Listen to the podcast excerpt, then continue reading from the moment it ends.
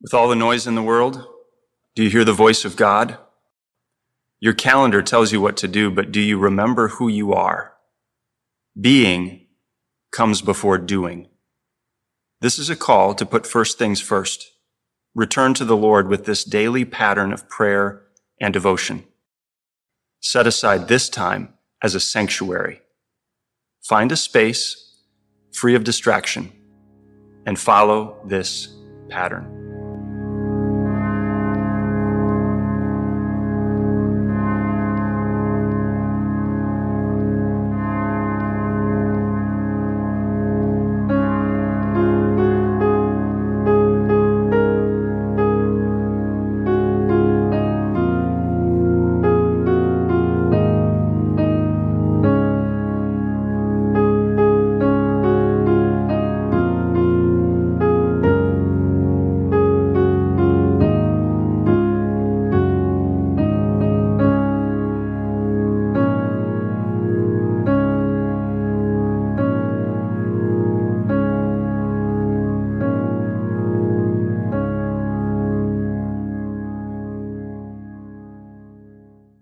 After that day, everything was different.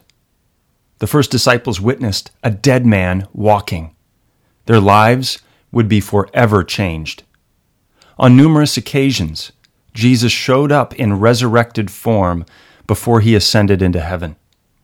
In this season, we will examine six after Easter encounters with Jesus. What did he say? What did he do?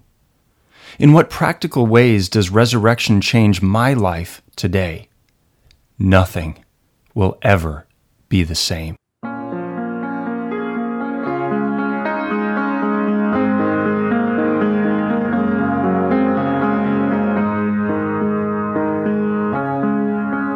In the name of the Father, and of the Son, and of the Holy Spirit. Amen. Lord of the Church, Teach us to remember that we are but the dust into which your Spirit breathes.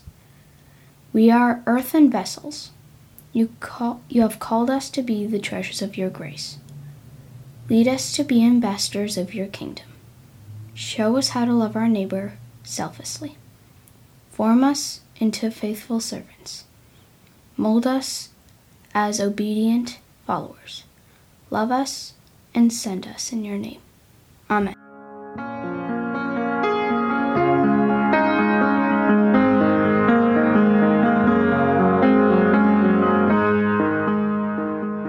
The Confession Lord, I confess that I have not honored you as I should. I have not been faithful to represent you in my life. I have failed to glorify you and bear witness to your name. I have been a hypocrite. I have claimed your name, but denied you before others. I have been a part of the church's turmoil and tension. Cause me and all Christians to walk together as people who know that they are yet sinners. Help us to deal with one another, not as the good or the bad, but as the forgiven. Help us to love much because we are forgiven much by you.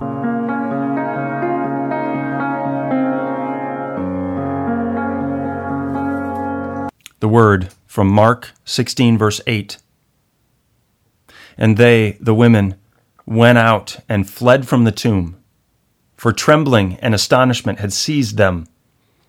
And they said nothing to anyone, for they were afraid.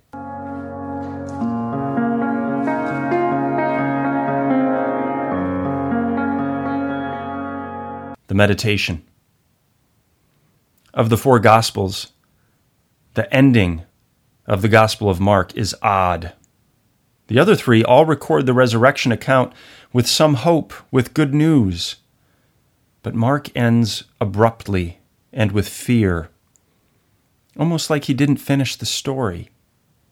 It goes like this that they went out and fled from the tomb, trembling and astonishment had seized them, and they said nothing to anyone, for they were afraid. The last word is afraid.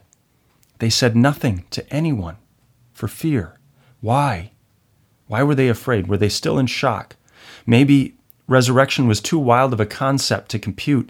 Maybe the grief of losing someone was still pressing down on them. Maybe they were, they were still under the terror of Roman brutality. But what's remarkable is that Mark chapter 16 is recorded at all. It is the eyewitness account of the women, Mary, which means that at some point they told someone, which means that they weren't afraid forever, which means that fear wasn't the last word, which means that that initial fear turned to joy and hope and confidence. There was a before and there was an after. Before, they were afraid. Death is death, nothing changes. But then the reality of resurrection sunk in. They saw Jesus with their eyes, they talked with him. And now it's after. Fear turns to bravery and they were never the same.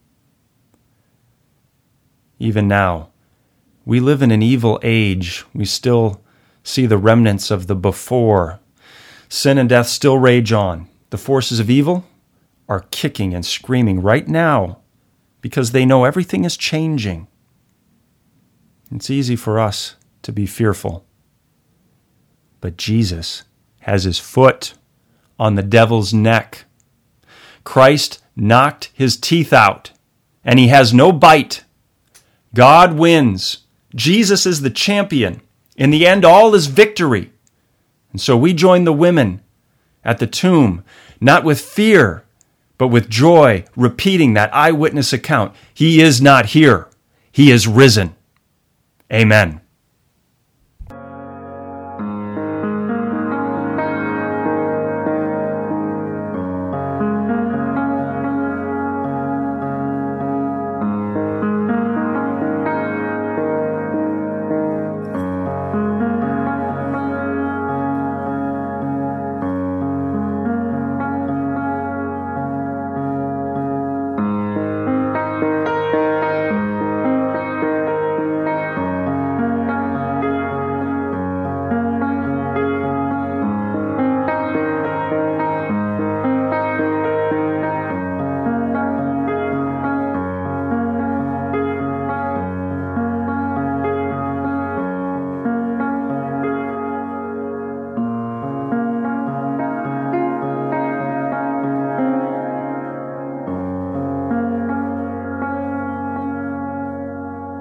Benediction from Ephesians chapter 3. Now, to him who is able to do far more abundantly than all that we ask or think, according to the power at work within us, to him be the glory in the church and in Christ Jesus throughout all generations, forever and ever. Amen.